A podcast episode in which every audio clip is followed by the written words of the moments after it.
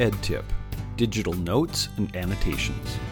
Explore a list of digital annotation and note taking tools that can support students with recording their ideas regardless of what media format they're using. As students research and gather information from digital resources, it can be challenging annotating them in digital form or capturing notes effectively using digital tools.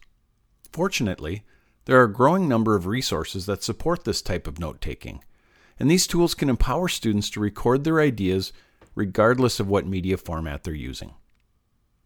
Annotation tools.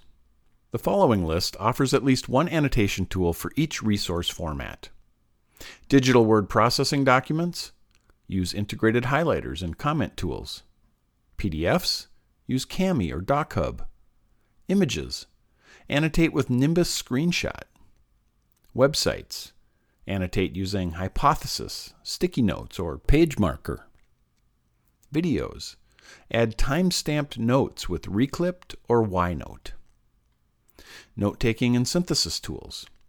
These resources can support students with taking effective notes and making connections. Multiform documents using Google Docs or Microsoft Word.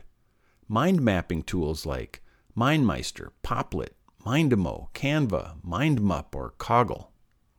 Graphic organizers created with Microsoft OneNote, Google Drawings, Google Sites, or Microsoft PowerPoint. And graphic organizers from Avid Open Access. Integration ideas. When introducing students to these strategies, it can be beneficial to facilitate practice on one tool at a time.